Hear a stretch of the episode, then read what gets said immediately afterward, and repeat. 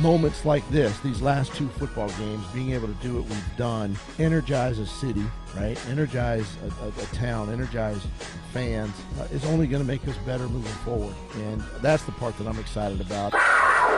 No one, no one thought we should be here, and we just kept believing. And it was really cool, really cool to be a part of, and, and it was special. And like I said, just the beginning. You know, I, I go back to April, and I, I told the team in April, I said, expect to play playoff games on the road in Cincinnati, Buffalo, and Kansas City. You know, I think that was this this year. Obviously, was huge for for this organization, for our city, for just our franchise. You know, moving forward, and, and it kind of sets the bar of, of, of who, who we're going to be and, and what we're going to do moving forward. And and that's the mindset, and, the, and we won't settle for less than that. And this this won't be this won't be the last you guys hear of us. So we'll be back. This boy got a hit. 1010XL 92.5 FM presents Jaguars Today with your host Mike Dempsey, Tony Smith, and E to the T. All right, good morning, everybody. Happy Thursday to you. Jaguars today off and rolling one day deeper into the 2023 off season. Good morning, Tony. Good morning. What's going on? Not much. No? No. All right. Getting ready for the players. A few weeks away. Yeah, a few weeks away from Gearing the up. players. Uh, Quantumania. Got to figure out what my my plan's going to be for that. Saturday about 6:30 for Yeah. me. Yeah. I got a show from three to five. I don't know when I'm going yet. So. Yeah, but whatever, whatever, something in that 6:30, 7 o'clock range. Mm-hmm. Not gonna let it go too long. Yeah. Got to watch it before the spoilers hit. Et, Yeah. what's up with you?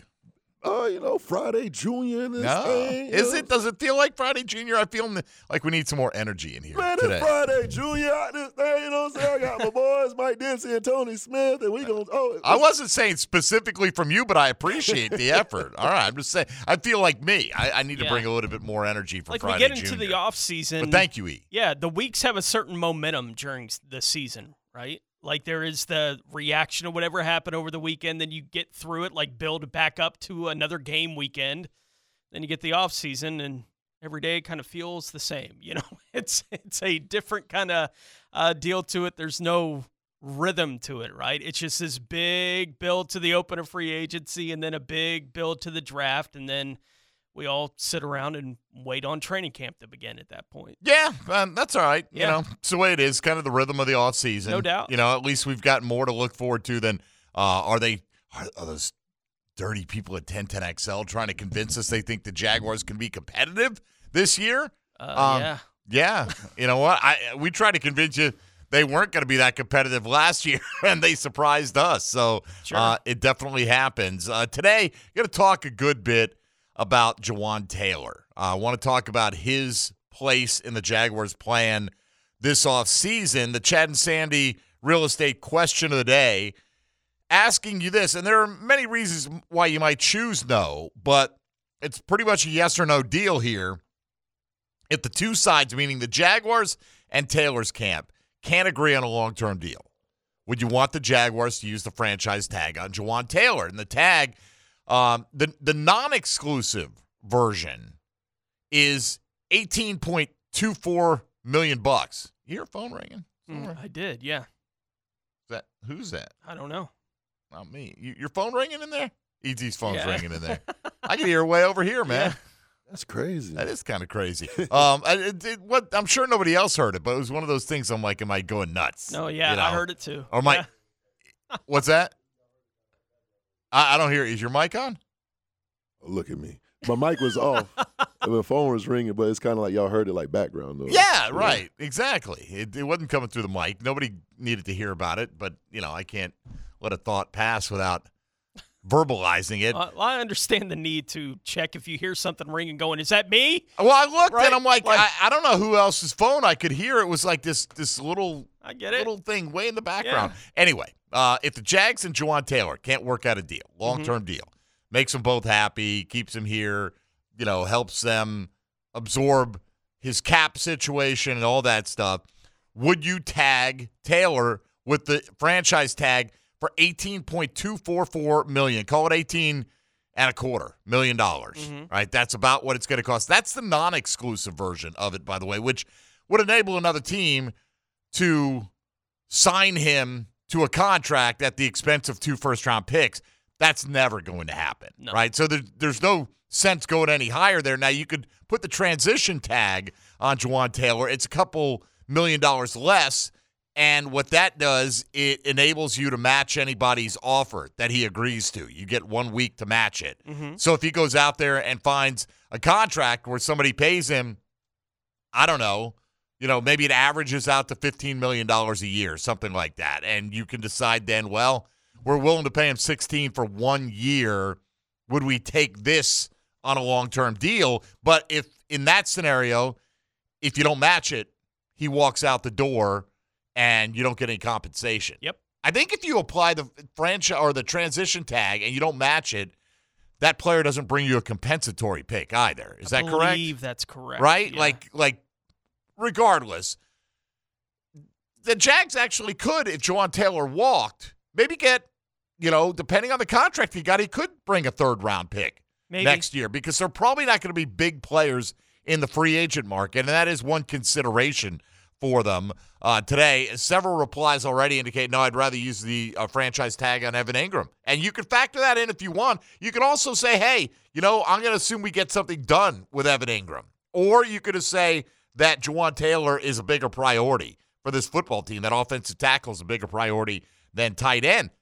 Maybe you don't feel that way uh, because of the presence of Walker Little on this roster. Maybe. I mean, Walker Little, now we're talking about going into year three. Obviously, didn't play much his first couple of years, but it was interesting at the end of the year and in the playoff game talking to Jeff Lageman specifically about Walker Little. And he said, yeah, he got better every week that he played, right? Like, and it's just, he hasn't been on the field much in two years. So it's hard to have a real solid evaluation of what Walker Little would look like as a starting right tackle for you. And I understand that aspect of it. But when you're talking about $18.2 million, which, by the way, if that's the direction they go, that would make Jawaan Taylor the second highest paid right tackle in the National Football League this year.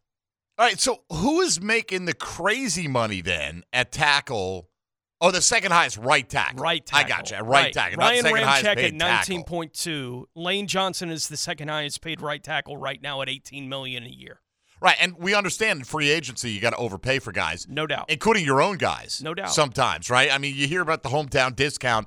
Not everybody's looking to give out the hometown discount, uh, particularly a guy who's looking to break the bank for the first time in his career. Jawaan Taylor played on a second round rookie contract, and you know he, he played it out, and this is where he finds himself right now. And good for him. I, I I never give teams a hard time when they use the franchise tag. If a player puts himself in a position where it's maybe uncomfortable Yeah. to retain him through that, go make the most money Yeah. you can on the open market. Maybe it comes from Jacksonville. played well enough in his final year that he's making the decision tough for the Jags to make, right? Like it's it's not easy to figure out exactly what the right thing to do with Jawaan Taylor is going to be ultimately. So good for him for putting that pressure on the franchise. That's his job. Uh, one thing we will do, uh, let's look at the market. Like, granted, you would think the in-house replacement is Walker Little, but if it was that easy, Tony, I don't know if we hear all this discussion about how the Jags are prioritizing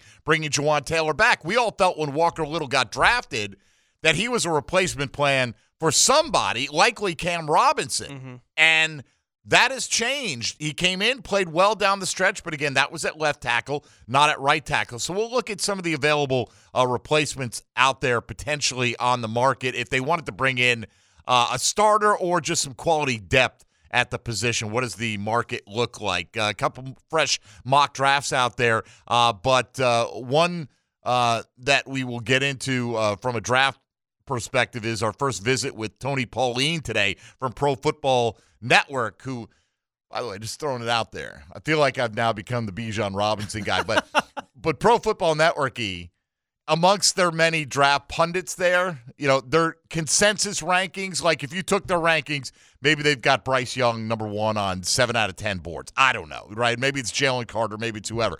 Anyway, their consensus uh, Pro Football Network rankings have Bijan Robinson as the number four player in the entire draft. So that's what I'm talking about. Some teams are probably going to agree with that. Right. And if your team is one of them who says this is the fifth, sixth, seventh best player in the draft, and you're sitting there at 24, yeah, could it be considered a luxury? Absolutely. But uh, so we'll we'll touch on him a little bit. Just how good of a prospect is Bijan Robinson compared to some of the running backs we've seen in recent years. But we'll also just begin to lay the baseline with Tony Pauline about what the Jags might do and what player uh, values are there for the positions that they're going to covet heading into this draft, such as always pass rush, cornerback, uh, maybe some pressure from the interior of the defensive line, and more. Tony Smith is here. ET's here. I'm Mike Dempsey. You can get on the show today by picking up the phone and calling 641 1010 or texting us at that same number, the text line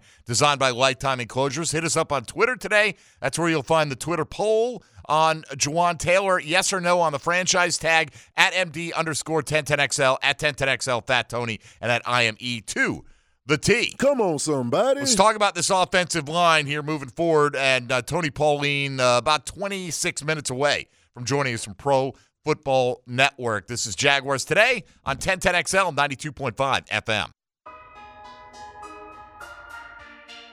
There may have been a little bit of comfort in believing that you were going to get outpriced on Jawaan Taylor.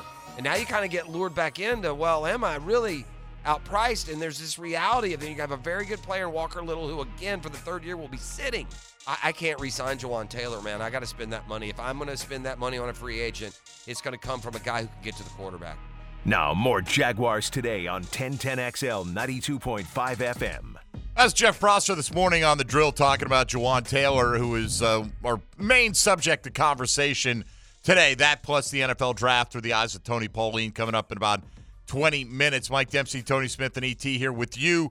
Uh, would you or would you not want the Jaguars to use the franchise tag on Taylor if they can't work out a long term deal? You may not want them to work out a long term deal. Like Jeff is saying, do I want to tie up whatever it'll take, 14, 15 million dollars a year annually in a right tackle when I've drafted a guy in the second round? In a perfect world, Tony, the guy you drafted in the second round would have ascended to a surefire starter by 2022. Mm-hmm. Just because you took so look, K'Lavon Chaisson was taken in the first round. He's long been buried on the Jaguars depth chart. Doesn't matter once you sink the pick in him, you can't say, "Well, we're going to play him because he's a second round pick." Um, it, it'd be a disappointment if they feel like they didn't get second round value out of that pick. But just because Walker Little went in the second round, that's not reason for me uh, to not leave him on the bench if he's not good enough to do the job. He wasn't better than Taylor last year, but then you got to factor in is Walker Little getting paid a rookie contract salary as a second round pick on a, you know, a cost per snap basis, how much more effective is he going to be than Jawaan Taylor? That may not matter if that one snap where he's not effective gets your quarterback killed, but you know, in the end, you can't have everything you want when you're building a roster. No, uh, you got to figure some things out and make some hard decisions at some point. And look, I understand the importance of the right tackle, right? Like, I'm not saying that that position is unimportant to the football team, especially trying to protect the franchise, uh, snap to snap and play to play. I think we've seen two years of Trevor Lawrence here. Trevor Lawrence does a really good job of protecting himself right? Like, and the offense that they called last year, the ball is getting out quickly. I'm not saying that Jawaan Taylor didn't do a good job last year for the Jacksonville Jaguars at right tackle. I don't, me personally, I don't think there would be some massive drop off if Walker Little was the right tackle next year. I really don't. I'm not saying that I don't think Jawaan Taylor may be a little bit better at this point in his career mm-hmm. than Walker Little, given that he's played every snap for the last four years, right? And has all that experience. I'm not saying that he wouldn't be a little bit better than Walker Little, but I don't think at the end of year three for Walker Little, if he's given the reins to be the right tackle for the whole year, you'd be looking back saying, What did we do letting Jawaan Taylor walk? I I personally really don't. I think Walker Little is every bit as good as Jawaan Taylor if given the opportunity to play. Well, and and, and Taylor won the job last year fair Sure. and square. no, right. I think Taylor's probably better suited for it, right? But Mhm. is he better suited for it at, you know, nine times the money or whatever? You know, I'm just guessing, and maybe higher than that in Yeah. terms of what he'd make uh, compared to what Walker Little is making right there. The the big thing that he has going for him is that pass blocking grade. Like we look at Pro Football Focus grading him as one of the best pass blockers in the National Football League. Um, among tackles, he was 14th among tackles on what they call true pass sets. Um, and he was top 10 in pressure rate allowed. But as you said, Trevor Lawrence gets rid of it really fast, eh, like two and a half seconds. So is any tackle going to improve pass protection wise simply by playing with a quarterback like that? That may be the case. To some degree, you would think. Yeah. A- and his run blocking was considered bad. Uh, r- compare again compared to his peer groups. Jawaan Taylor put me through a wall. I'm not saying Jawaan Taylor can't move anybody, um, but traditionally, Yeah. right tackle has been more of a run blocking position. That's traditionally though. This is not the traditional NFL offense. This is an offense where if we want to run it 12 times to Travis Etienne and have Trevor throw it 45 times, we're just fine doing that. Yeah, and just to give the information to everybody out there, Walker Little is 1.35 million this year, 1.69 million next year. Okay. So No. three million bucks for the next two years Yeah. combined. And then Compared you got to figure it out. There's no fifth year option, anything like that, because he's a second right, round but pick. but Jawaan Taylor roughly. I mean the the Spotrac uh is Spotrac over the cap. I I had up. Uh, they do the projected Yeah. market value for the players, uh, and they had Jawaan Taylor getting a four year, fifty six million dollar deal, which is fourteen million dollars on average. Right, so you know that's twenty eight. Call it thirty for two years. That's ten times what Walker Little is going to make. Is he? He's certainly not ten times the player no, of Walker Little. Again, it doesn't matter if he's, you know, Walker Little only lets through three more pressures out of a hundred pass rush snaps or whatever. If one of those three pressures gets your guy killed, then what's the value of that, right? It's hard to say. Then again, on the handful of pressures that Jawaan Taylor allowed, any one of those could get your quarterback killed. no doubt. It's not like he's a perfect player that's never allowed anybody to touch Trevor Lawrence. But uh, look, they clearly want him back. Every reporter, you know, who's down there every single day indicates that he is a priority and maybe the priority for them.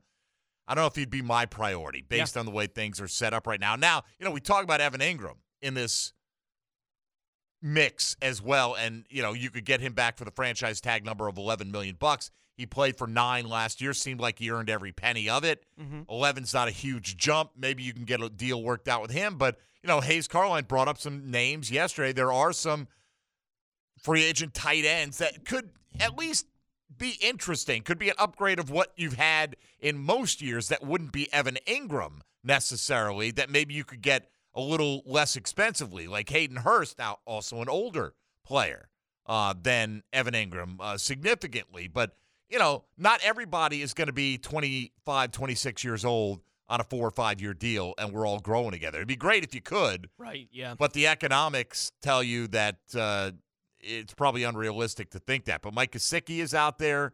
Uh, Dalton Schultz is out there. And again, Dalton Schultz may want a ton. He want may want way more than Evan Engram. And he may get it. I don't know. Not sure he's a better player than Evan Engram. He's put up some big stats. There's no question about it. Um, you know, eh, you can't have everything, is the bottom line. And when you go into this whole process, knowing that if Calvin Ridley gets reinstated, you add his 11 whatever million dollars to the salary cap, and he did apply officially yesterday, according to multiple reports, you're 32 million roughly over the cap to begin with before you even consider adding this money to your bottom line. You've got to either readjust a lot of contracts, let some guys go, and clear up the space, which is another thing. So, yeah, can you get to under the cap? Absolutely. Can you get mm-hmm. to under the cap where you give Evan Engram a deal in the eight figures annually and you give Jawaan Taylor $18 million for this year? Don't know. Because that's the thing with the franchise tag. That whole value is going to hit your number. Whereas if you did sign a four year, $56 million contract, if you wanted to structure it where less money hit this year, you could do it. Yeah. You could also stru- you have the flexibility like, hey, let's front load it a little bit while Trevor Lawrence is on a rookie deal, but you got to create the space to do that as well. So go ahead and vote in the poll if you haven't already. Uh, we'd appreciate the feedback or let us know what you think about that situation. 641 1010 if you want to get on board. Let's head out to Gainesville to start things off this morning. Our man Byron is checking in. What's up, Byron? Good morning. Good morning, guys. Thank you for taking my call. I, I got to do it, guys. Duval! Duval, Byron, you're about the only one right now I'm going to do this for in the know, middle of uh. February. But I know it's a, I, I just come down off of that high from the, the whole season. So, but yeah, but real quick, guys. You know, we uh, as fans, I didn't do it. Uh, I think his name was Trent Baalke. I hope I didn't mispronounce that. But you know, we often criticize him, and I don't want to get into you know the salary things. I'm not that intelligent, but the draft. I'm, I'm just wondering. You know, what will we do? So, if you guys would put on your hat and be Trent this morning, and tell me who do y'all think would be, you know, you would pick for the 24th or whatever our draft choice is, and why would you go defense or offense, and what do you think is more important? And guys, I always love the show. Can't wait the next year and bring that enthusiasm back to the show and fun. Have a great one. Go Duval! All right, ET's got you covered there. Thank you, Byron. Appreciate you, ET. Um, look, I, I- hate the. This is such an. It's an impossible question to answer Yeah. right now. You sit here and go, well, should they go offense or defense? Well, they're both important, right? I mean, look, I want to have all the pieces around Trevor Lawrence that he needs to succeed, but you could conceivably come out of free agency if you do resign. Let's say you resign Jawaan Taylor and Evan Engram. They're both back. Even uh, even if mm-hmm. you don't with Taylor, right? Maybe offensive lineman is on the board at that point. Maybe it's not with Walker Little. You're going to need a third tackle that you can feel good about playing. That doesn't mean you have to pay him, you know, 15 million bucks or what or spend a first round pick on him. So if if you had to make me guess, Tony, I think they're probably going to end up picking something on the defensive side because there are more holes there, Yeah. and there's a better chance that the players who will be the value on the board when it comes to your pick are going to be highly ranked defensive players, be they cornerbacks, maybe an edge rusher, maybe a defensive tackle. I, I don't know. Um, so if I'm Trent Baalke, I'm I'm certainly not going. I'm going to this draft and I'm taking offense, or I'm going to this. You got to see how the board falls. You're sitting at 24. You can't just go like we have in recent years. Oh, the Jags have the fifth pick or whatever. You know, like okay, these four will be off the board, or, or at, at worst, all we have to do for that first rounder is figure out five guys we love. You got to figure out 24 guys you like very strongly. Uh, you may not love 24 of them uh, in the first round, but uh, I think it, without knowing what they do with these other pieces, it's really hard to, to know. Like if they don't re-sign Evan Engram and they don't sign a proven tight end in free agency, or even if they do, let's say it's an Austin Hooper level guy who's a little bit older, right? It doesn't super excite you. Could they go for a Luke Musgrave or a Michael Mayer or one of these tight ends as being or Dalton Kincaid? They sure, could. Sure. Like the base question of is offense or defense more important? Offense is more important. I think the offense for the Jaguars is in a much better position right now at key positions than the defense is, right? Like they've invested a lot in resources to get after the passer and they don't get after the passer. Right? They're just not a very effective pass rushing team. So I think figuring out something on that end, and maybe that gets helped by having better coverage on the back end, which would be the argument for going corner in the first round of this year's draft. But if I was going to guess whether it's going to be offense or defense at number 24 uh, for this team, my guess would be defense. Right. Offense, th- we're in an offensive era. If you didn't notice, it was 38 to 35 in the Super Bowl. And yes, granted, Kansas City scored a defensive touchdown, but you know, it, it's it wasn't like they made some spectacular play. Jalen Hurts dropped the ball, and you know, you you pick it up and you run with it if you're Nick Bolton, and that's what he did. Uh, but clearly, we're living in an offensive era, so offense is more important. But they're much further along. Yep. With their offensive build, they're adding. They're they're basically taking Marvin Jones Jr. and saying we think we're upgrading with Calvin Ridley here, and everything else you know, if Evan Engram comes back, they're going to feel that, that certainly early on we don't need to address tight end. We talked about the idea of drafting a Jaxon Smith-Njigba. It's possible. It's also possible that the top three or four wide receivers are off the board and the value just doesn't jump out at you there. And then maybe you look to add some speed at wide receiver a little later on down the line. So, yes, I agree. Offense is more important as a general rule in the NFL.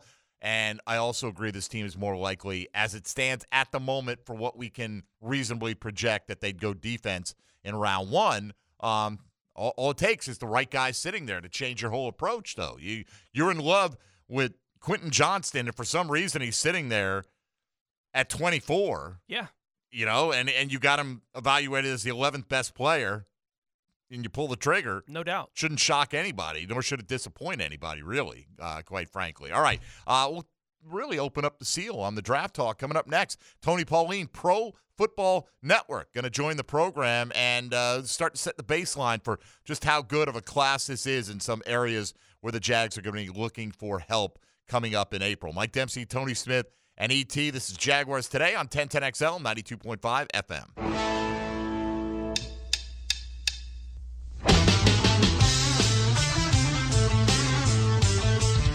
Jags, all NFL. Jaguars today on 1010XL. All right, we welcome back. It's been a little while since last off season. Tony Pauline of Pro Football Network joining Mike Dempsey and Tony Smith here on 1010XL Radio in Jacksonville to talk what else but the NFL draft coming up in April, the first of what we hope are many visits with Tony, uh, who we welcome in this morning. Tony, good morning. How are you, buddy? Been a long time, as Robert Plant used to sing. Nice to be back with you guys. Long, lonely, lonely, lonely, lonely, lonely time. Oh, it wasn't lonely for the Jaguars or their No. fans. Congratulations on a great season. Well, thank you. That's that's enabled us to put off talking to you for a while. Not that we don't enjoy it, but man, the alternative was pretty nice too. So uh, we're in uncharted territory for you know that we're we're not used to having our first pick fall in the twenties. Uh, as oftentimes we've had a second pick in the twenties in recent years. Tony, uh, just give us a, an overall, and I know we'll we'll get into specifics about positions, but. How good of a overall draft class is 2023 compared to recent years? Um, I think it's slightly down, but I think it works out well for the uh, for the Jaguars for a couple of reasons. I think the positions where they have the most need, you know, start to strengthen up, or, at least will be strong in the twenties. I, I mean, it's it's not a good year to, to if you need a quarterback, despite all the uh, mock drafts that have all these guys going in the top ten. It's a good running back class, good, excellent, excellent cornerback class, decent tight end class not a good offensive tackle class. Um, overall, I'd say I, I, it's a tick worse than last year. Yeah, a lot of projections that the Jags could be seriously looking at corner, and as you mentioned, that's a position of strength maybe in this draft. How do you differentiate between all the corners, the five, six, even seven names at times that we've heard that could be available to the Jags there at number 24? Well, I think when you look at the top, there's a mismatch of players. You get a guy like Devon Witherspoon of Illinois, who is a very polished corner. he's got outstanding ball skills, but he's not the fastest guy in the world. You're going to have to keep an eye on his 40 time at the combine. You got a guy like Joey Porter, who's big, physical, fast. He's got solid ball skills, but he doesn't always play under control. You got a guy like DJ Turner from Michigan, who's got great ball skills, but he's not the biggest guy in the world. So, you know, they all have they all have a, a good amount of upside. I think Devon Witherspoon is probably the most NFL ready, but he may not be the fastest, which which will knock him down some boards. So, Tony, when you get a, a class that you're strong at a certain position, um, is it better to say, oh, wow, we're getting a lot of first round caliber players here, therefore we're going to get good value at 24? Or just as a general rule, well, this is a pretty good position this year, it's going to be deeper. We'd be better off maybe getting a position early that's a little more scarce. Is, is corner to, are you going to get good players in the second, third round? Like, how deep is this corner class? Yeah, I, I think it's a good question. I think there's a big drop off between the cornerback that you could get at 24 and say the cornerback that you could get late in round two. I, I mean, you got to go best player available uh, and fill a need at the same time. So uh, I I would not be in favor of, you know, let's say a Cam Smith of South Carolina staring the the uh, Jaguars in the face, and they say, well, listen.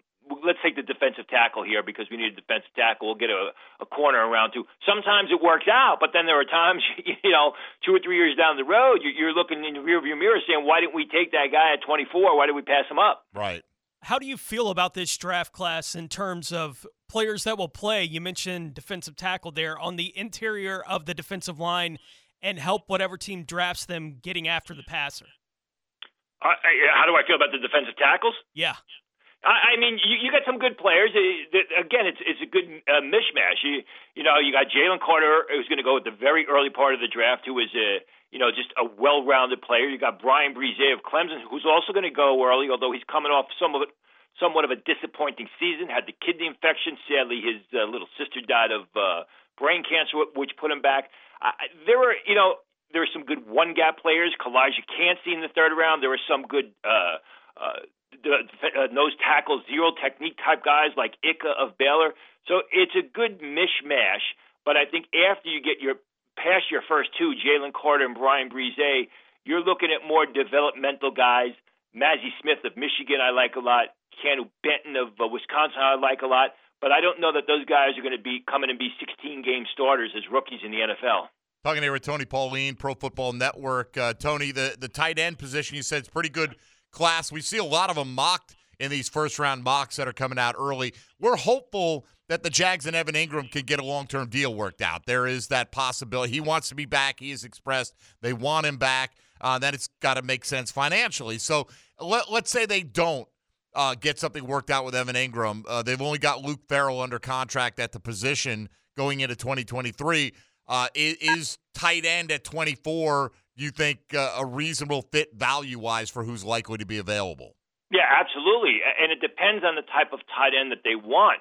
I do think that Mike, there's a chance Michael Mayer may be there, but Michael Mayer's not an Evan Engram type of tight end. He's more of your throwback three down type of player, terrific blocker, real good pass catcher, but he's not going to split the seam and get down the field the way Evan Engram did. Luke Musgrave of Oregon State could do that. He played at the Senior Bowl. He played reasonably well, even though he wasn't a 100%. And what I'm told, he's going to blow up the combine. So that's a guy to keep an eye on. Uh, sort of the uh, the surprise pick or or, or the uh, uh, the unknown to keep an eye on is Tucker Kraft of South Dakota State. I mean, a guy who plays the tight end position like a big receiver, gets down the field, creates mismatches, catches the ball well, and also does a good job blocking. But even later on, Sam LaPorta of Iowa, probably going to be gone in the early part of round two, but a very underrated tight end. Dalton Kincaid of Utah, who came in, wasn't even a starting uh, tight end at Utah. After their starters, Brant Kuithe came down, Kincaid came in and basically played like everyone had expected him to play the past two years. He has an injury, so he's going to fall in the draft. You, you could get a you get get a guy like Dalton Kincaid late in round two, who is really top 40 value. But even, I mean, later on, Brenton Strange at Penn State is a good pass catching tight end. He's probably going to go in day three. Elijah Higgins is a six foot three, 332 pound receiver from Stanford, who a lot of teams at the Senior Bowl talk to moving, uh, talk to changing his position to a move tight end. Again, more of a developmental type of guy compared to those at the top but still somebody you draft later on, you put on the depth, depth chart, and he could be a productive player for you down the road. So it sounds like Tony that it's not exactly the same with waiting on tight end as it would be in your mind. We had the conversation a moment ago about waiting on corner. Like if you pass on that at 24, you're not going to get that kind of impact obviously in the second round. You feel like you may be able to find that, you know, day 2, day 3 of the draft this year? Well, it, it's different in the sense that I think that the corners, the top 6 corners are far superior to the tight ends. And what's going to happen is is there's a huge drop off between the top six or seven corners and say the next six six or seven corners where the tight ends are very good at the top, but you also got some solid tight ends later on. I just think that the cornerback class, especially at the top, you you got a half a dozen guys that are really outstanding. Now, I know in the next two months we're going to be asking you a lot about the corners and the pass rushers and all this stuff. So I want to ask you about a few different uh, positions and guys that maybe will not interest the Jags early. I, I was playing a little devil's advocate this week, but you know the idea of getting a true blue chipper at 24 even if it isn't the biggest need. Uh, and you know, we're looking at the the Super Bowl rosters and how many true blue chippers do they have? And we feel like Trevor Lawrence can be that guy. Maybe Tyson Campbell can develop into that guy. Tony, everybody, including your site at Pro Football Network, seems to think that Bijan Robinson, the running back out of Texas, is one of the best pure players in this draft at any position. It's not a major position of need with Travis Etienne here in Jacksonville. But just give me your thoughts on how good Bijan Robinson is compared to recent running backs that have come out. Yeah, he is the seventh rated player on my draft board. Last year, entering the draft, I kept saying about Breece Hall of Iowa State. He's a first round prospect or he's a first round talent who doesn't play a first round position. You got to multiply that by 100 for BJ Rob, Bijan Robinson. I mean, he's powerful. He's got terrific short area quickness. He's not a guy that just puts his head down and, and runs over people. He runs around people. He's got he's got some excellent agility. His vision, his instincts. He's a good pass catcher out of the backfield. 20 years ago, Bijan Robinson would have been the first pick of the draft. I, I, I mean, that's how much times have changed. But because people don't value the running back position as much, and you know you can get away with two or three running backs uh, in the middle of the rounds, that's why he's, his draft stock is going to be suppressed. But when you look at big boards, at least my big board, Bijan Robinson is the number seven rated prospect. Where, where do they compare, or how do they compare, if you can recall, how you felt about Travis Etienne when he came out a couple of years ago? Well, I think Etienne was a little bit different. Etienne was more of a gadget player. Uh, Bijan Robinson's a little bit bigger. He's a little bit sturdier. You know, if it's third and goal from the half yard line, you know, I feel very confident about giving the ball to Bijan Robinson. Etienne, you may give him the ball, but you may not run him up the gut. You may run him around the edge. Where does Anthony Richardson rank for you among the quarterbacks in this draft class? And is the top 10 conversation legitimate with him in your mind? Uh, no, I think it's blown out of proportion. I mean, Anthony Richardson, I think, is going to be overdrafted. If I was making the call, I would not draft Anthony Richardson in the first three rounds because he is so unpolished. He's going to need so much work. You know, there are times when he's at the top of his game and you, he just wows you. He just blows you away with some magnificent plays and some athleticism. But those are far and few between because he stares down the primary target. He's all over the place with throws. I think the Florida State game, he completed 30% of his passes. You can't do that. He just needs so much work.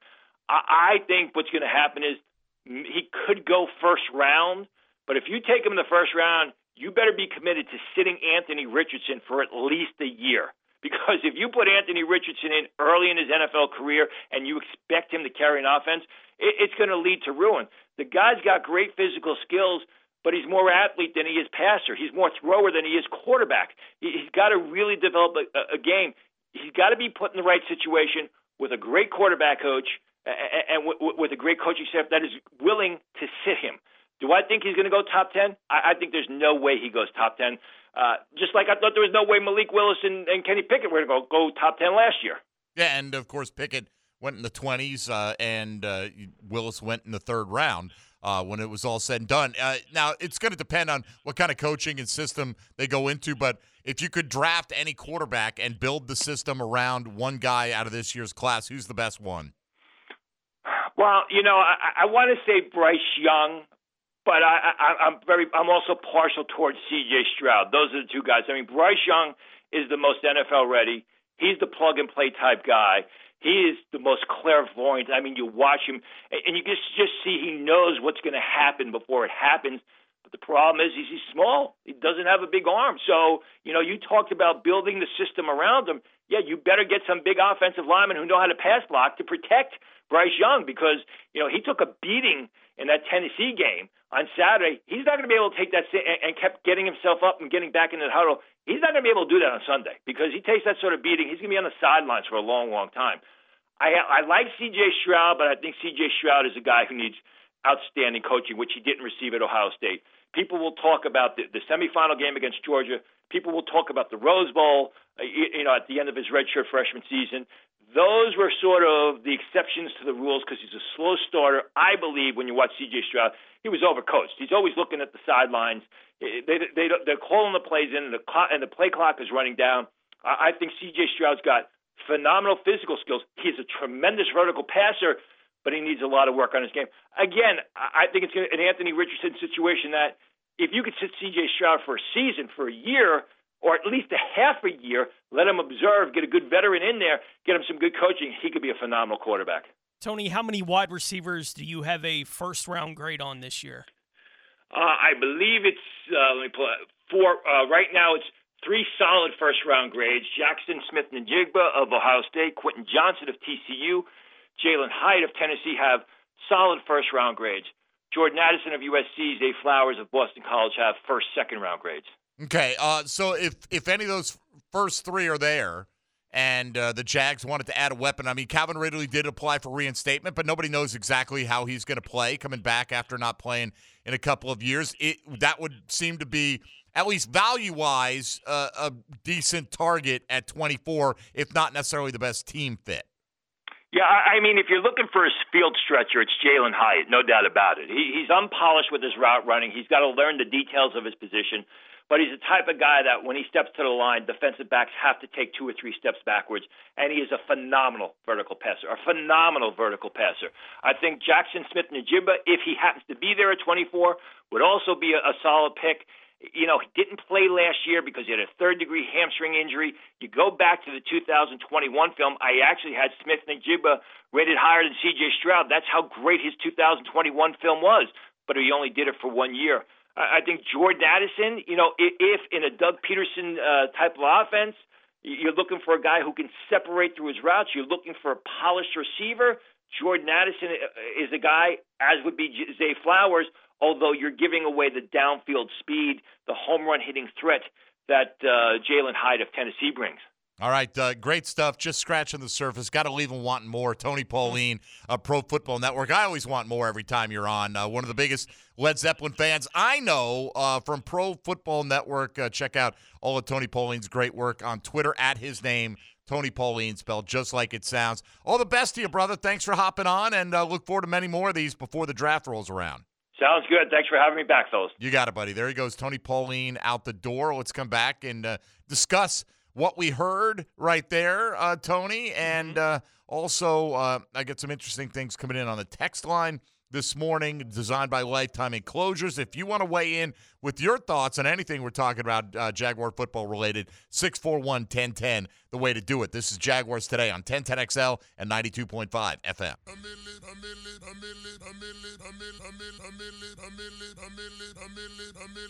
Everything you need to know about the Jags. Jaguars today on 1010XL.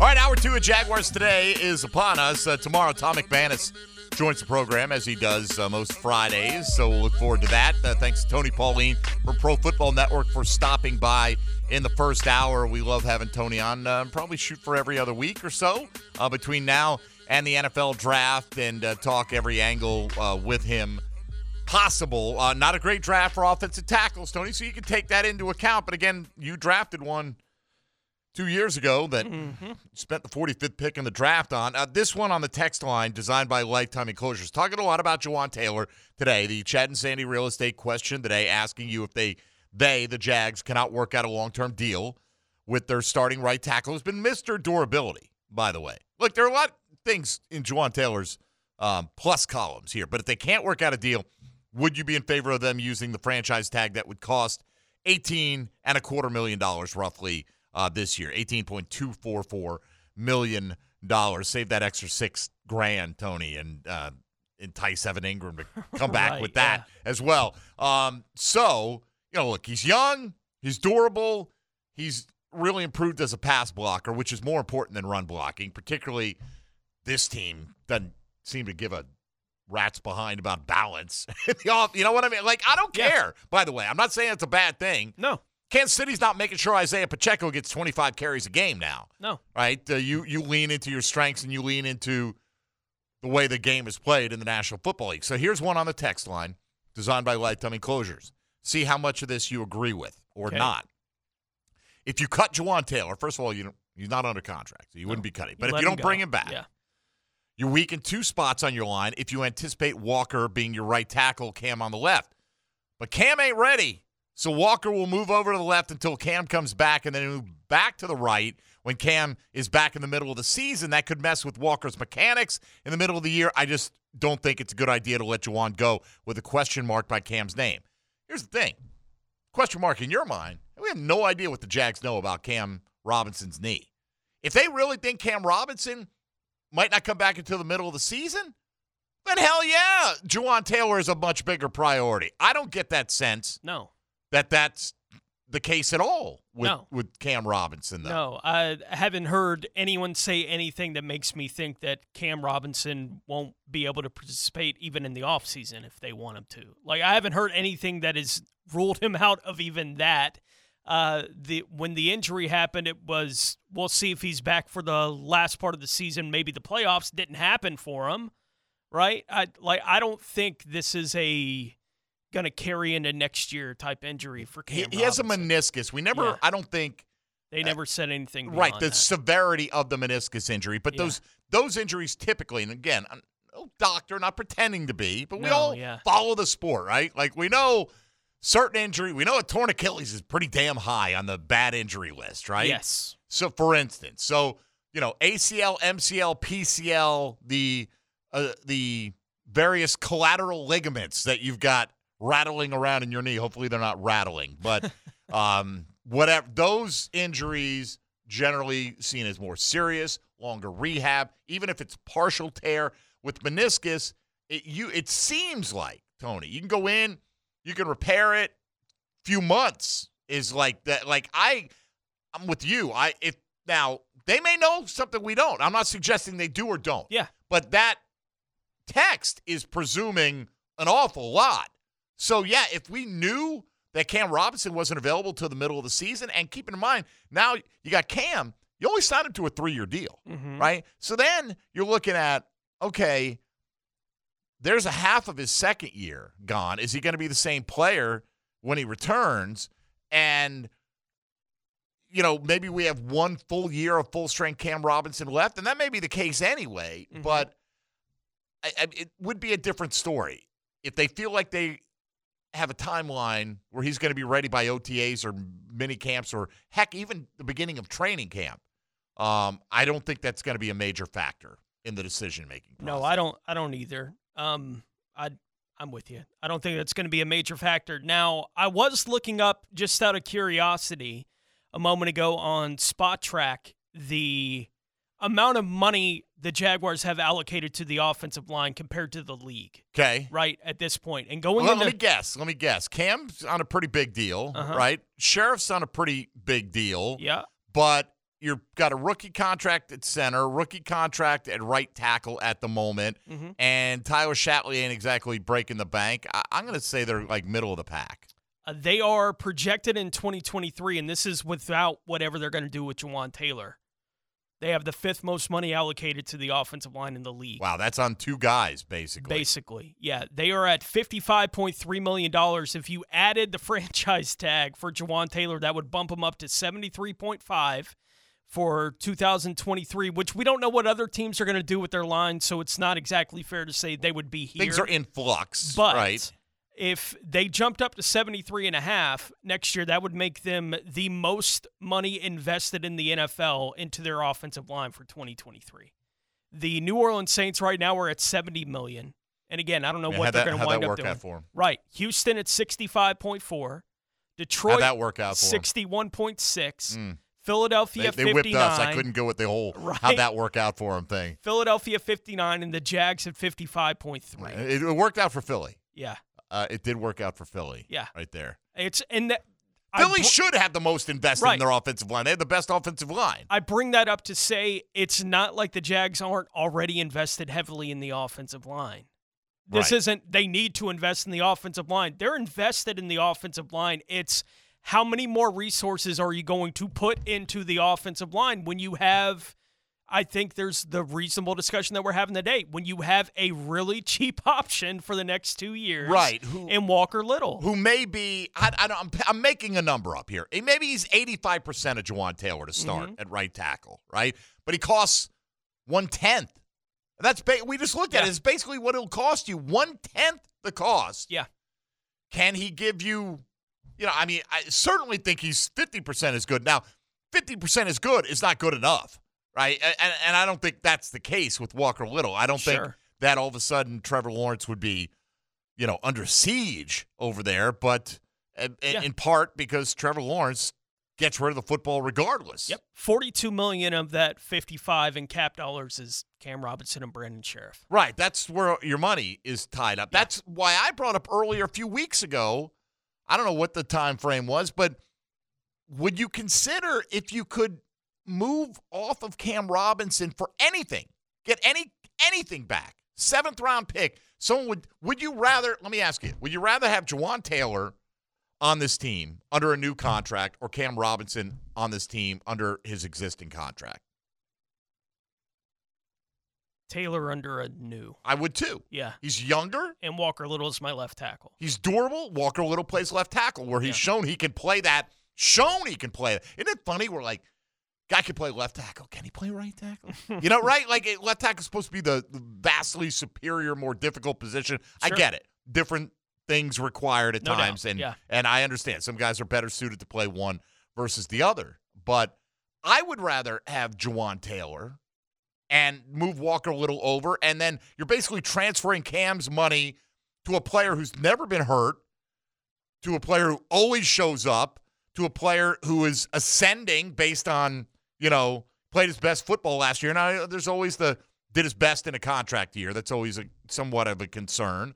Uh, but yeah, I'd rather go that route. Now, the thing is, can you find somebody to take Cam's contract off your hands? I don't know. I don't know the answer to that. When you look at the free agents that are out there at the tackle position on either side, uh, it's not a stellar group. And probably several of the top guys are likely to be back with their team again. And you just heard Tony Pauline last hour say offensive tackle is not a great position in this draft. So it's not like there's going to be a lot of plug and play starters coming in. Again, everything you hear, Jags love Cam. Cam's a hard worker. They love him in the locker room. He's a tone setter. All these things. I'm not trying to run Cam Robinson out of town.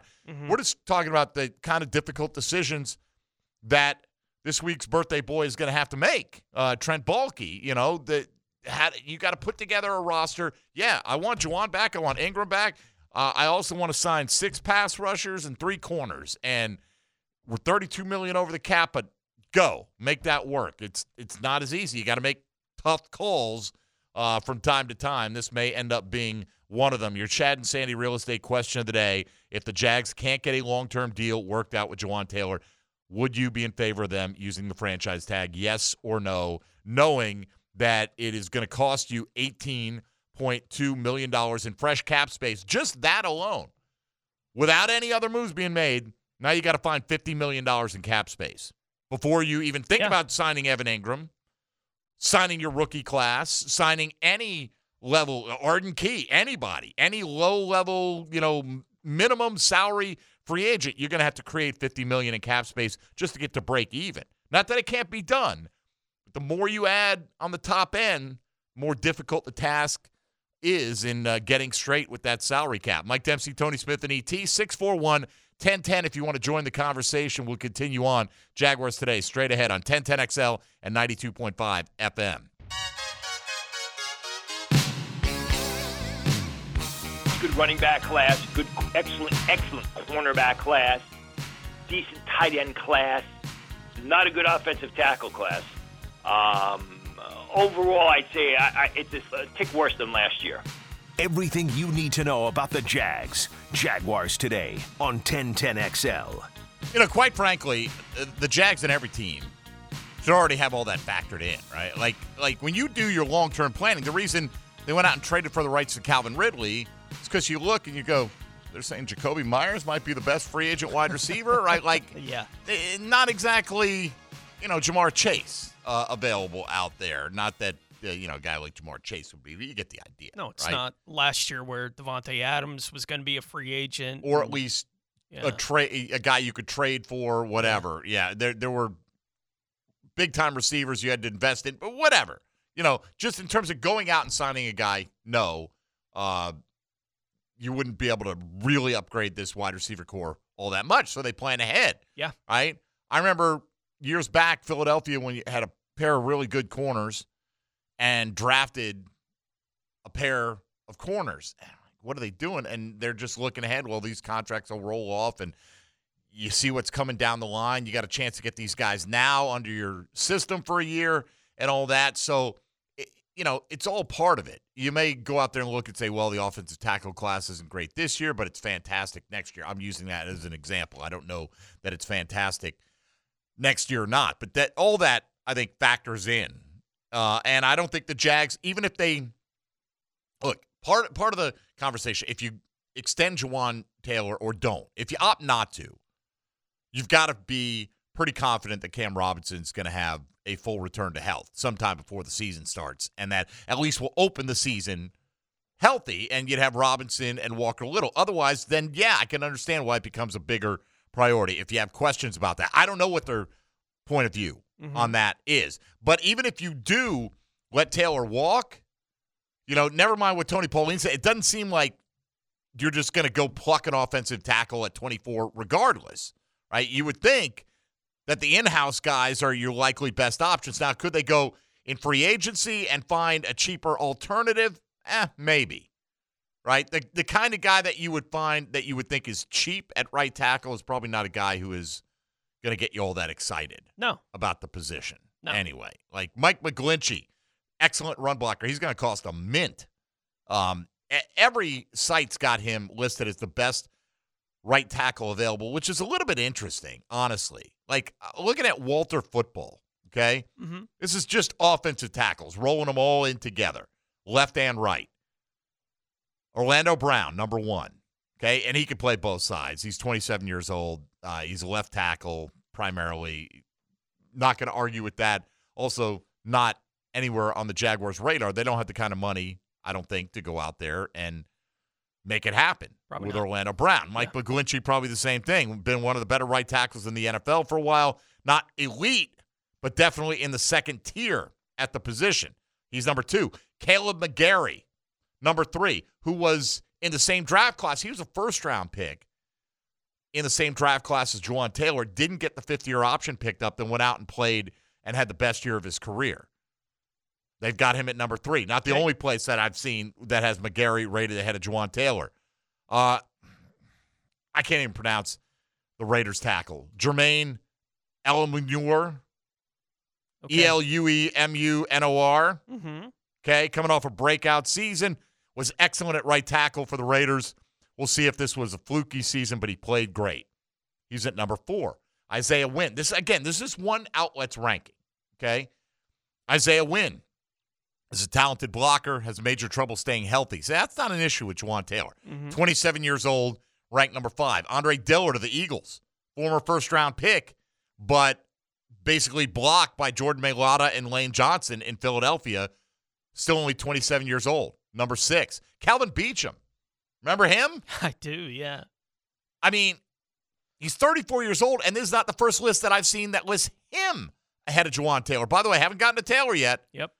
David Quessenberry of the Bills, elite run blocker, tends to have problems with athletic edge rushers and pass protection. See, again, give me Jawaan Taylor over a guy like that. Give me, I, I do love the pass block numbers that he put Mhm. up this year. Not arguing that. But again, we're talking about just total tackles all around. That doesn't mean this list is gospel, but it's interesting. Number nine, Billy Turner of the Denver Broncos. Everybody clamoring to sign Billy Turner this offseason? Uh, haven't heard that. Turner is a mediocre to pedestrian starting offensive tackle. He's ranked ninth. Hmm. Still haven't gotten to Taylor yet. Maybe this is a bad list, right? George Fant the Jets at 10 can be a viable starting tackle when healthy. Can be. I mean, this comes in after mediocre to pedestrian. Finally, at 11, uh-huh. Jawaan Taylor has made improvements in pass protection, was still a poor run blocker. But he is 25, and he always shows up. You know, he there is that going for you. And I do think, and as much as, you know, traditionally, right tackle has been that run blocking position, I would probably take Taylor over a, a number of guys on that list. Age, you know, when you consider that they're all probably going to get paid something 10 million or more, maybe not 18. Now, um, age, durability, pass protection, and you know, if the Jags want him back, that means he's a fit culturally with the organization as well. Note I didn't put that at the top of the list. No. Got to be able to play. Now, I think right tackle is a difficult one to wrap your head around the numbers sometimes, right? If you look at the right tackles in the league right now, there are one, two, three, four, five, seven right tackles that are getting nine million or more a year. Seven in the entire league that are hmm. getting nine million a year. And the list of those guys, Ryan Ramczyk at the top, 19 million a year. Lane Johnson, 18. Taylor Moton, who signed his deal last offseason, 17.8. Braden Smith, 17.5. Jack Conklin, 15. Rob Havenstein is getting 11.5. And George Fant got 9.1 this year. And that's nine. That's nine. That's half the franchise tag That's the number. list. And there are only seven guys Yeah. in the league. I mean, it's a massive overpay. It's a massive when you look at it like that. Yeah. He's not Lane Johnson. I mean, Jawaan Taylor's a good player. Do I want him back? Yeah, if the Jags want to prioritize him and can find a way to make it happen, sure. Yeah. 18 million? Whew. All right, uh, let's pause, get back to the discussion, but uh, let's let Tony Smith take you around the National Football League.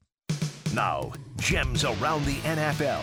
Brought to you by Beaches Jewelry and Pawn in Jax Beach. The Miami Dolphins have hired Vic Fangio as their new defensive coordinator. Reports regarding Fangio's hire surfaced in January, but were made official yesterday. He has spent the last two weeks working with Philadelphia as a defensive consultant leading into the Super Bowl. Philadelphia Eagles five time first team All Pro, eight time Pro Bowl center Jason Kelce said yesterday that he will be taking some time before making any decision regarding his playing future versus retirement.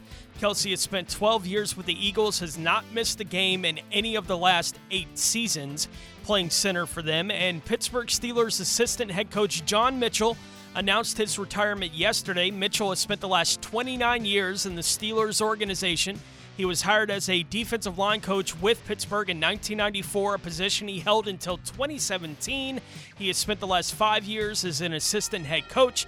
He started coaching in 1973 as a defensive end coach with Alabama, where he was the first African American position coach for the Crimson Tide. All right, uh, thank you, Tony. Uh, this one on the text line designed by Lifetime Enclosures.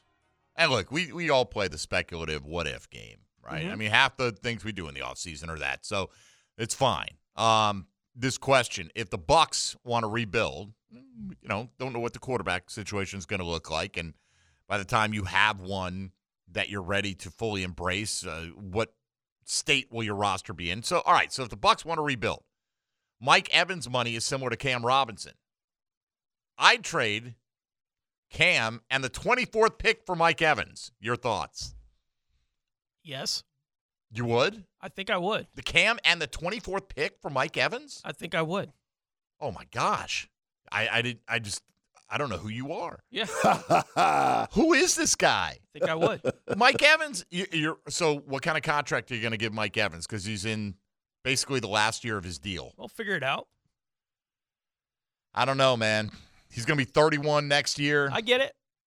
Like I would would I give the 24th pick for Tee Higgins and sign him the massive contract? Yes. Mm-hmm. Tee Higgins is mid 20s, played with Trevor. Uh, Mike Evans will be in the Hall of Fame one day. There's no question about it. And I do think, I mean, how stupid would the receiver corps be here in Jacksonville? Oh, for sure. Yeah.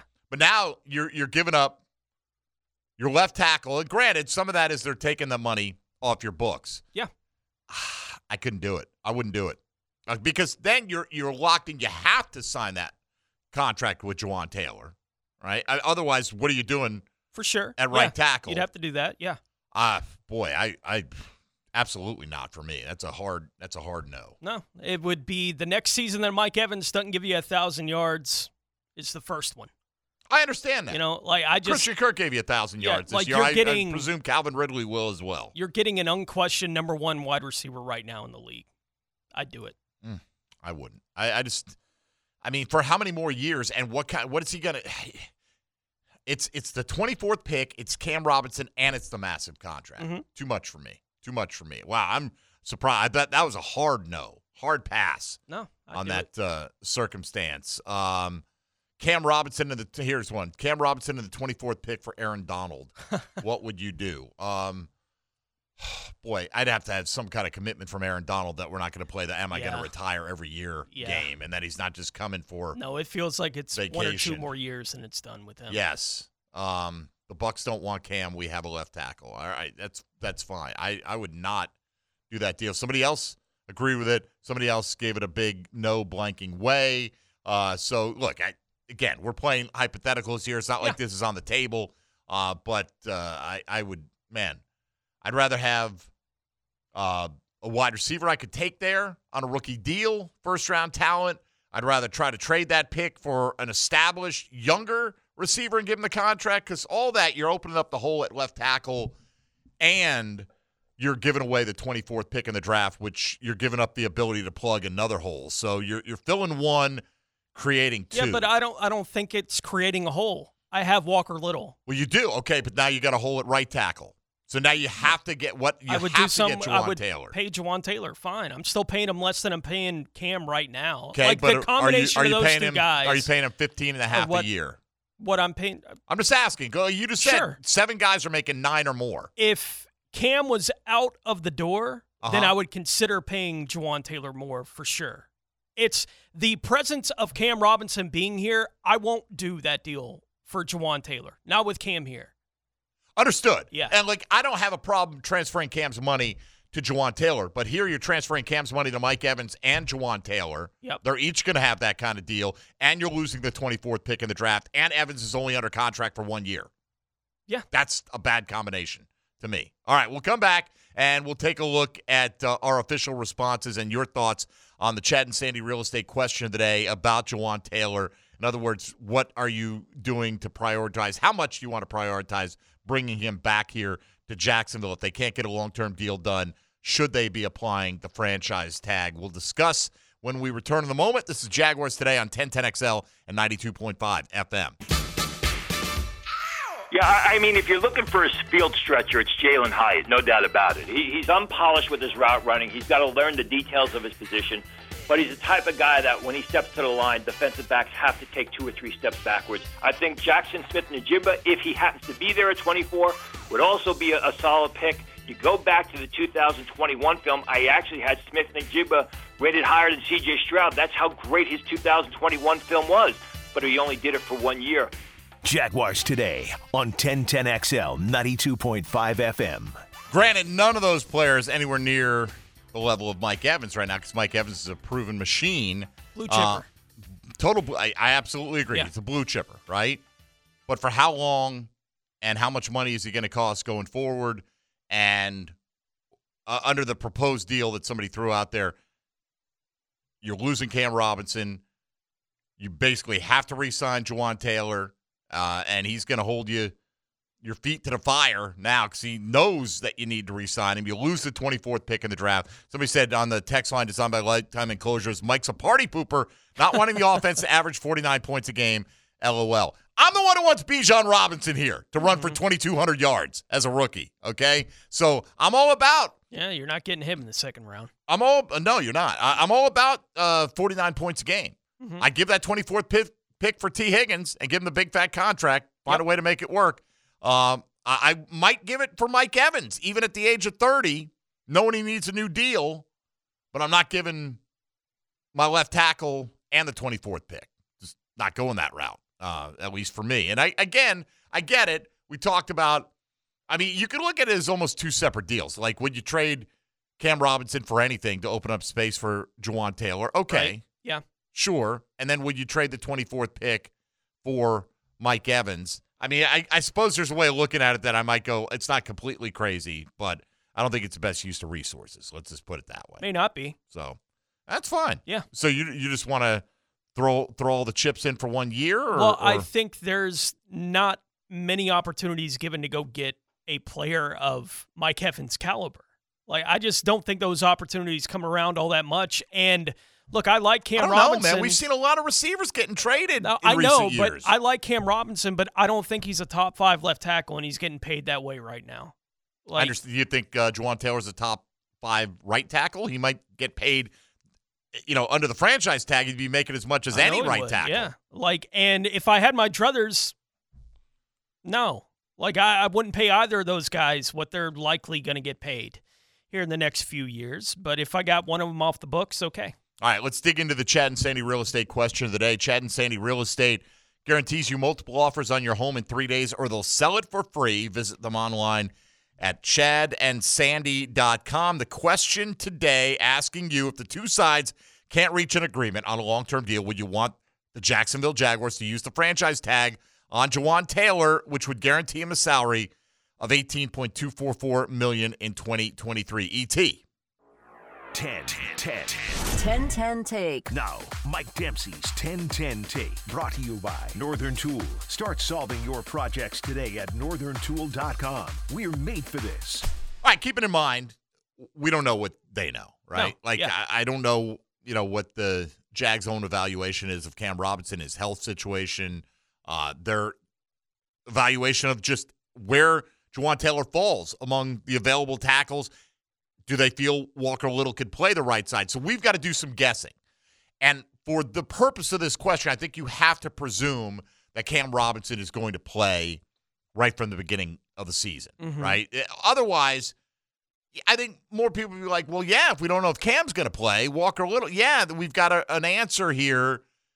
And maybe I'd do that as a stopgap for one year until we could figure things out. But otherwise, no, I, I don't. I'm, I don't see myself paying Jawaan Taylor eighteen million dollars to come back here and play football. Particularly, you run those numbers out there, Tony. That basically puts him there with Ryan Ramczyk and Lane Johnson as the highest paid right tackle in football. Yeah. And I get it. We, we you know, the Jags have been a franchise that have had to overpay to get people to come here at times, right? Well, at a certain point, you can't continue to do that forever, right? I mean, protecting Trevor Lawrence is important, but as you said earlier, Trevor does a pretty good job protecting himself. He does. And I wonder if any right tackle's pass protection numbers wouldn't improve simply by playing with a guy who gets rid of the ball in two and a half seconds. Yeah, I'm not convinced necessarily that they don't lose anything with Walker Little being the right tackle compared to Jawaan I'm not Taylor, either. But I don't think it's much. And if it came down to we're gonna have to use the franchise tag to keep him or let him walk in free agency, that's easy for me. He's walking. And Walker Little will be my right tackle. And I can live with that. I don't know that they feel the same way inside the building about it. Uh, but for me, yeah, uh, the franchise tag would hardly, I would almost laugh at you. Like if I was in the room making the decision about what franchise, Jawaan Taylor, no, he's not a left tackle. Uh, I'm not paying a right tackle franchise left tackle money. I'm just not doing it. And again, someone said I'd rather franchise Evan Engram. Well, uh, maybe okay, that's part of the equation then, right? Mm-hmm. May- I don't want to do it because of this. You can also in your head go, hey, you know what? I think we can work out a deal with Evan Engram. He wants to be here. Sure. So you may not need to franchise tag him. And therefore, if you work out a four year deal with Evan Engram, you could structure that contract so it's not crazy expensive on the cap in the first year, for instance, right? So you can look at it different ways. All right, let me just see how quickly or more difficultly I can open up 50 million in cap space here for the Jaguars because we're going to need that, right? To just get to the cap and then accommodate this franchise tag. Et, what are you what are you voting on uh, today's question of the day? By the way, Nope. I gotta agree with Tony, man. I'm not paying a, a right tackle, left tackle left, franchise. left money. tackle money. Yeah. Sixty-seven percent of the uh, nearly 340 votes in so far agree. No, don't use the tag. Uh, a third say yes, use the tag, and generally they're replying with comments like, "Hey, offensive line protecting Trevor is paramount importance." Absolutely. Don't disagree. You got to have a team, though, a complete team. Uh, it's not just about protecting Trevor. That's a huge part of what the Jags want to do, obviously. All right, where was I? I've got like 50 freaking tabs open. all right, I got it. I, I literally probably have 20. Um, all right. We are going to release Shaq Griffin, right? Okay, I think we agree on that.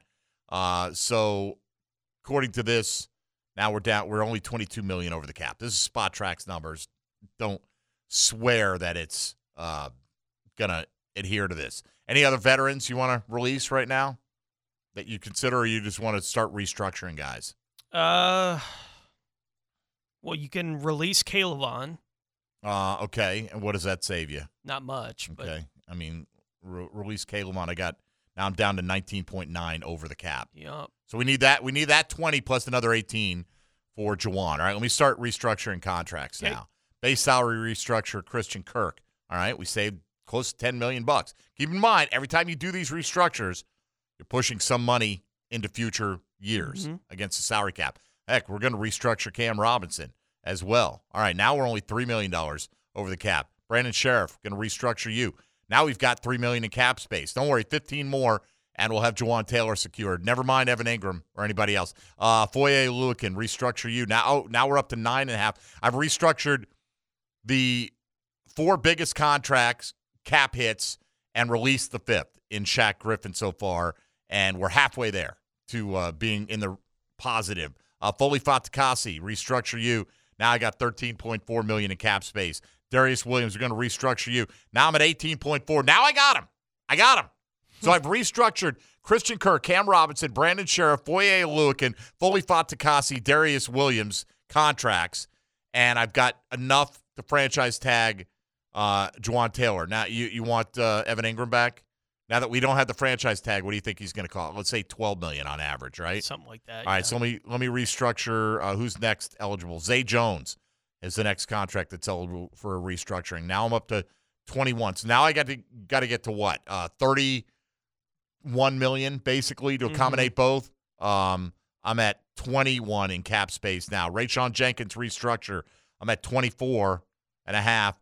Now I've got now I got to go all the way down to Logan Cooke to restructure. Now I'm at 25 there's just I don't I don't see where the money's coming from. I, I there's only one other player, Ross Matiscik. I mean, what we're still in the twenty five million dollar range, and we got to sign our draft class. We'd like to have some other guys back. I, I just if Jawaan Taylor's back, can't be on that franchise tag. Can't No. see it, No. right? Just can't see it. Um, doesn't make any sense uh, if it, if it goes that route. So look, if they do prioritize him, you know, maybe they can get something done. But it's going to have to get done, I think, before free agency opens up. And if you're a guy that is that close, I don't know, man. Well, could they use the transition tag on him, save a couple million bucks, and then let the market set his cost? Yeah. Right. If he Let agrees, someone a- else negotiate the contract and decide what you want to do with it from there. which oftentimes when the transition tag is on, it scares other teams away because they're afraid I'm going to negotiate a contract for some other team. They're just going to swoop in and I'm going to have seven days like the Alex Mack deal. Remember that going back however many years that's been? The Mhm. Jags agreed to terms with Alex Mack and then uh, Cleveland uh, decided to keep him. Uh, the Jag- what did the Jags agree to? Like a two year deal Something like that, yeah. and they agreed to match it. They did. I it's it's funny because you know, I believe the cap is mostly imaginary, right? Like there's a number that you have to get under, but it's mostly imaginary, especially if you have an owner that I have the feeling that I do about Shad Khan, where if you go to him and say, we need to convert this to cash so that we can make this work from a cap perspective, I think he's willing to do Yes. those kinds of Yes. things, right? But there's still a limited amount of those things you can do. And at some point, you're going to likely have to cut a player or two that you don't want to have to cut, right? Like it, and that's okay if you're getting a player that you really want. I, I'm not. I'm okay with having to make tough decisions on players. I don't want to have to make tough decisions on players because I want to play a pay a right tackle like he's a left tackle, right? Like I'm just I'm not willing to go that far with it, even if I think Jawaan Taylor, which I think it's hard to even make the argument right now that he's he's a top ten right tackle in the National Football League, and you're going to pay him the franchise number, which is basically saying he's a top five left tackle.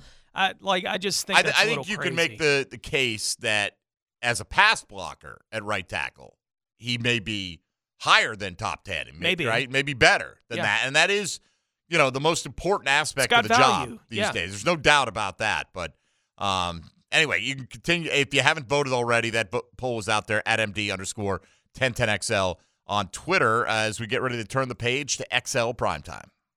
Now, the two minute drill brought to you by Tire Outlet. Keeping the rubber on the road with wholesale prices and premium service. Tire Outlet, Jacksonville's largest locally owned automotive repair shop. All right, Mia O'Brien is here. Hello, Mia. Hello, how are we doing, gentlemen? Uh, excellent. Today uh, was for us mostly Jawaan Taylor and some draft talk with Tony Pauline. Mm-hmm. Um, who's your priority, Evan Engram or Jawaan Taylor? Um, I think Evan Engram is going to be an easier conversation, so that's why I'm placing a heavier heavier emphasis on Jawaan Taylor. Um, I think that personally speaking, I think they'll be able to get a deal done with Engram, but they are going to have to tag Jawaan Taylor, and I think Would- that would Trent Baalke has a priority. Yeah, I would, um, because I've spoken with enough people in the building that as confident as they are in Cam Robinson and Ben Bartch returning fully healthy, uh, your entire left side of your offensive line is coming back from injury. And the fact of the matter is, in a 15 year span, you probably get two seasons where your offensive line suffers relatively no injuries. And so having that depth and having that familiarity with Trevor Lawrence is critical. Why don't eh, do, do you need familiarity with your right tackle? Like if we're going to spend 18 million on Jawaan Taylor, why don't we just go get Orlando Brown? Well, the beautiful thing is, is that if you have Jawaan Taylor, then that allows Walker Little to kind of play multiple positions if need be. Um, whether you know they were working him out at left guard for a little bit when Ben Bartch first went down, and so I think it's you know uh, in the words of Doug Marrone, abil- availability is the best ability. And so I think guys that have worked in Phil Rauscher's scheme before and that quite simply are healthy, uh, that's that's the key for them right now. So if they let, us just put it this way, as of this moment, if they franchise tag Jawaan Taylor, they are 50 million over the cap. Yep. That's before they sign. No, I mean, we just ran through. We restructured every contract that's available to be restructured, and you can almost get enough money to get even on the cap just franchise tagging Jawaan Taylor. Forgetting adding anybody else, forgetting signing your rookie class.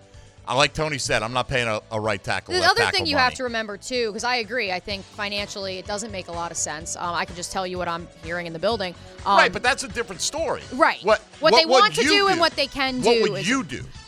I, I, I personally think he performed well because of the system around him, but there's also enough inclination that did he perform well because it was a contract year, and so Both of those things are negatives, right? If it's a system around him, that means anybody that comes in, if the quarterback's getting rid of the ball fast enough, is going to have good pass protection numbers. That's also true. So is that a, are you like, I would not do it. I just couldn't give him 18 million. I'm not saying what they're going to do. I have no idea what they're going to do. I think you buried me in the argument. I think you win there. So. Well, I don't know. I'm not trying to like I'm trying I to think bury you win the I just- argument. we're just arguing and we're just having a discussion about it. Yeah, no, it. I think you make a very good point. Um, but no, I think um, I think the other thing that we really have to keep an eye on when it comes to free agency and comes to restructuring and contracts, not only is the paying the piper down the road of having to pay not only Trevor Lawrence but that 2021 draft class. I think it's also the fact that the NFL is going to see such a rise in the salary cap in 2024, approximately 50 million more dollars because of the new TV deal. And so I think you're going to see a lot more people signing one-year deals this upcoming season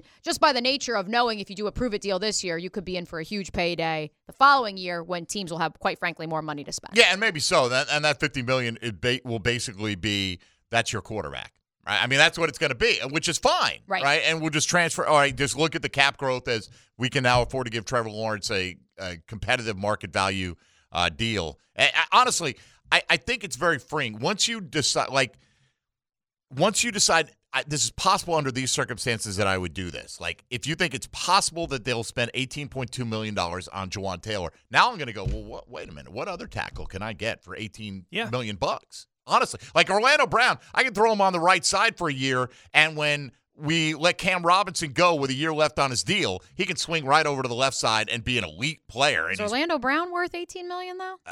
if if Jawaan Taylor's Jawaan not, is, yeah. Orlando Brown's a multiple time Pro I think that's the issue. I even was looking at the guys that like the highest paid right tackles in the league, and uh, I mean a Yeah, couple but- of them. I'm like, But, who? but Who? Brown is really a left tackle. Right. That played right tackle out of Necessity. positional necessity, which means he can do anything you want. You can throw him at either spot. And obviously that's that's great to have the versatility. I don't know if Jawaan could No, play left tackle. I don't think he for this can, and he team. definitely doesn't want to play guard. I'll tell you that much. Oh, I understand that. Yeah. But, you know, shut your mouth. Here's $18 million. You're playing what I tell you to play.